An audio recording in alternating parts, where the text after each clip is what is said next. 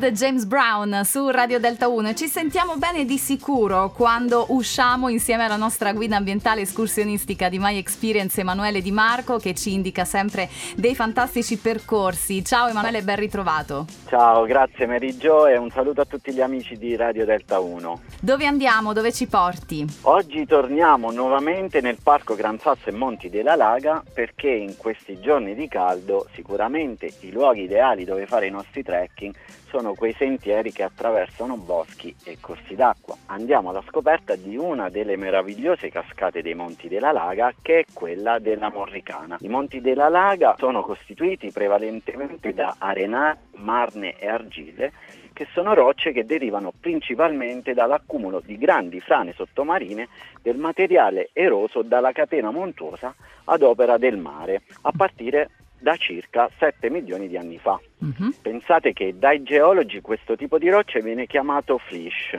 che nel dialetto della Svizzera tedesca significa china scivolosa. Uh-huh. Ed infatti queste rocce quando sono caratterizzate dalla presenza di acqua sono di fatto molto scivolose e proprio le loro caratteristiche che le rendono impermeabili se non sono fratturate danno vita qui sulla laga a numerosi ruscelli e cascate come quella della Moricana o ad esempio delle cento fonti di Cesa Castina.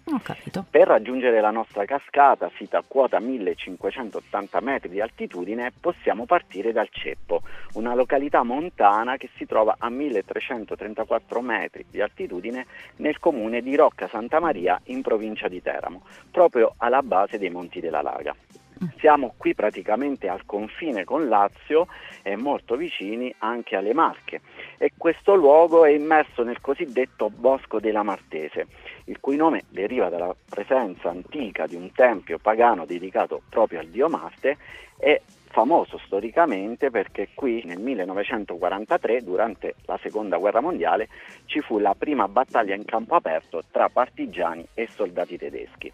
Il nostro percorso di oggi, che non presenta particolari difficoltà e che è praticamente adatto a tutti, comincia dal parcheggio dell'area camping del Ceppo, dove prendiamo le indicazioni per il sentiero 300G per la cascata della Morricana.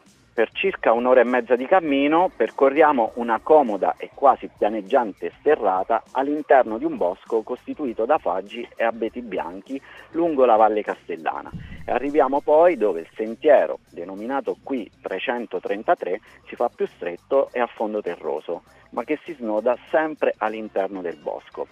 Qui, dopo circa un'ora e mezza di cammino, su tratti anche con modeste pendenze, ma sempre brevi e privi di difficoltà tecniche, arriviamo ad ammirare il meraviglioso salto di 40 metri di altezza della cascata della Morricana.